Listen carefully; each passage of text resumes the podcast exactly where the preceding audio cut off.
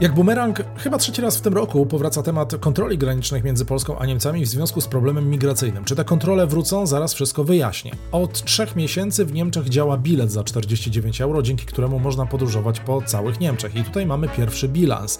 Alternatywa dla Niemiec wybierała w miniony weekend kandydatów do Europarlamentu i niemieckie służby uznały, że właśnie ten weekend pokazał, iż partia mocno się radykalizuje. O tym wszystkim w dzisiejszym newsowym, flashowym podcaście z Berlina.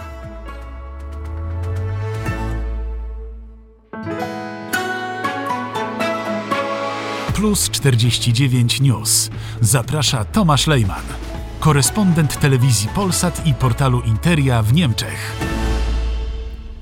Wraca sprawa kontroli granicznych między Polską a Niemcami, konkretnie y, to żądania dwóch niemieckich landów, które graniczą z Polską. Ministrowie spraw wewnętrznych Saksonii i Brandenburgii ostrzegli przed groźbą eskalacji problemów na granicy z Polską, ale także na granicy z Czechami z powodu nielegalnej migracji. Na spotkaniu w Dreźnie, a chodzi o spotkanie ze związkami zawodowymi policji, ministrowie zdecydowali, że muszą zostać wprowadzone dodatkowe kontrole graniczne. Aby poradzić sobie z rosnącym problemem nielegalnej migracji jesienią, zdaniem ministrów, kontrole e, powinny zostać wprowadzone jak najszybciej. I tutaj panowie wezwali federalną minister spraw wewnętrznych Nancy Faeser, bo to ona jest odpowiedzialna za te procedury, do rozpoczęcia odpowiednich e, właśnie rozmów na szczeblu Unii Europejskiej.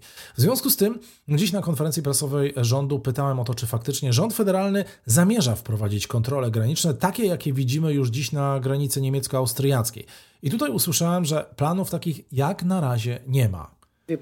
Nadal bardzo uważnie obserwujemy to, co dzieje się na wszystkich granicach i tak jak zdecydowano po rozmowach kanclerza federalnego z szefami poszczególnych krajów związkowych, a miało to miejsce w maju tego roku, nadal kontynuujemy naszą strategię i dostosowujemy ją do sytuacji. Robimy to wspólnie z naszymi sąsiadami. Tak mówiła dzisiaj rzeczniczka Ministerstwa Spraw Wewnętrznych. Na dziś więc y, nie ma mowy o wprowadzaniu kontroli. Przypomnę, że niedawno szefowa resortu spraw wewnętrznych mówiła o zwiększonych, wyrywkowych kontrolach na granicy polsko-niemieckiej, a te słowa padły, gdy odwiedziła ona funkcjonariuszy niemieckiej Policji Federalnej i Polskiej Straży Granicznej, którzy razem pracują w Świecku.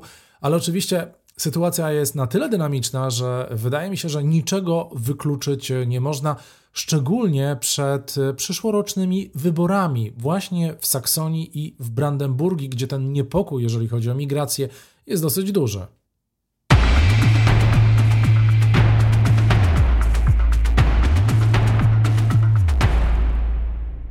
Już trzy miesiące minęły od wprowadzenia biletu za 49 euro. Przypomnę, że bilet ten umożliwia podróżowanie środkami komunikacji publicznej po całych Niemczech, ale tylko w ramach komunikacji regionalnej. Można powiedzieć, że wprowadzenie tego biletu jest sukcesem.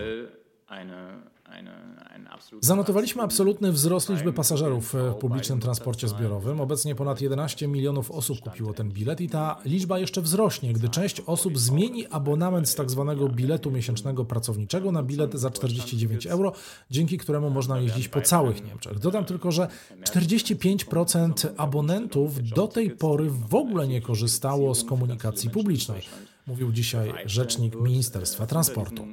Chciałem tylko dodać, że e, na tym bilecie można podróżować również przekraczając granicę do Polski, ale nie wszędzie i nie wszystkimi środkami komunikacji publicznej. Pociągiem można na przykład dojechać na tym bilecie do Zgorzelca oraz do Świnoujścia, ale tylko od strony wyspy Uznam, czyli do stacji Świnoujście Centrum.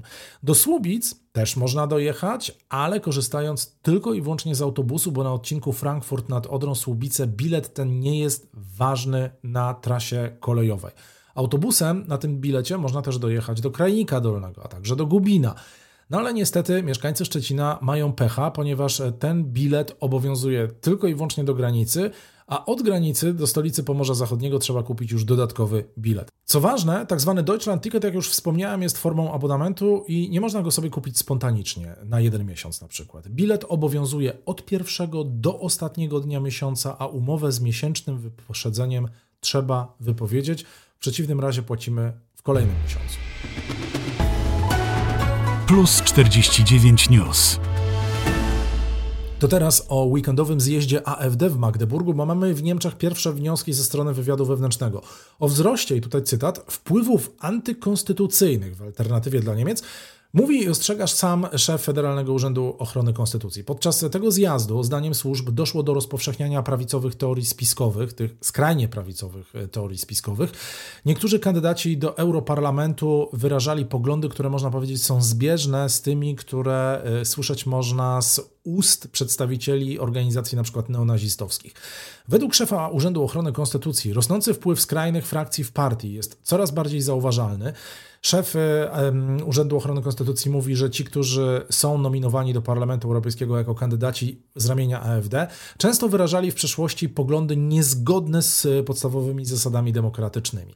AfD w ten weekend wybrała już pierwszych 15 kandydatów e, do Parlamentu Europejskiego, a kolejne wewnętrzne wybory mają się odbyć w najbliższy piątek. Ostateczny program wyborczy zostanie zatwierdzony dopiero po sporządzeniu pełnej listy kandydatów. Ale co dzisiaj się mówi, bo oczywiście AfD mówi o tym swoim programie wyborczym do Europarlamentu. Jednym z kluczowych punktów programu ma być postulat, postulat radykalnej reformy Unii Europejskiej, umożliwiający podejmowanie większej liczby mm, decyzji na szczeblu krajowym, czyli mówimy tutaj o tak zwanych państwach narodowych w Unii Europejskiej, co no nie jest skrajnie prawicowe.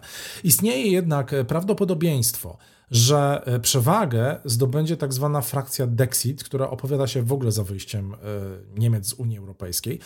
Również kwestia stosunku do NATO e, może być tutaj punktem spornym, ponieważ niektórzy członkowie AfD mówią dzisiaj jasno o zagrożeniach, jakie, jakie niesie za sobą NATO, a także coraz częściej te osoby mówią o zbliżeniu z Rosją, o współpracy z Rosją. Zresztą to też nie jest niczym zaskakującym ponieważ od dłuższego czasu mówi się, że Kreml finansuje AfD. Tak więc do sprawy AfD wrócę po kolejnym weekendzie, kiedy poznamy bardziej konkretne plany dotyczące tego, z jakimi postulatami AfD idzie na wybory do Europarlamentu. Ode mnie to wszystko. W środę słyszymy się, a teraz życzę miłego weekendu.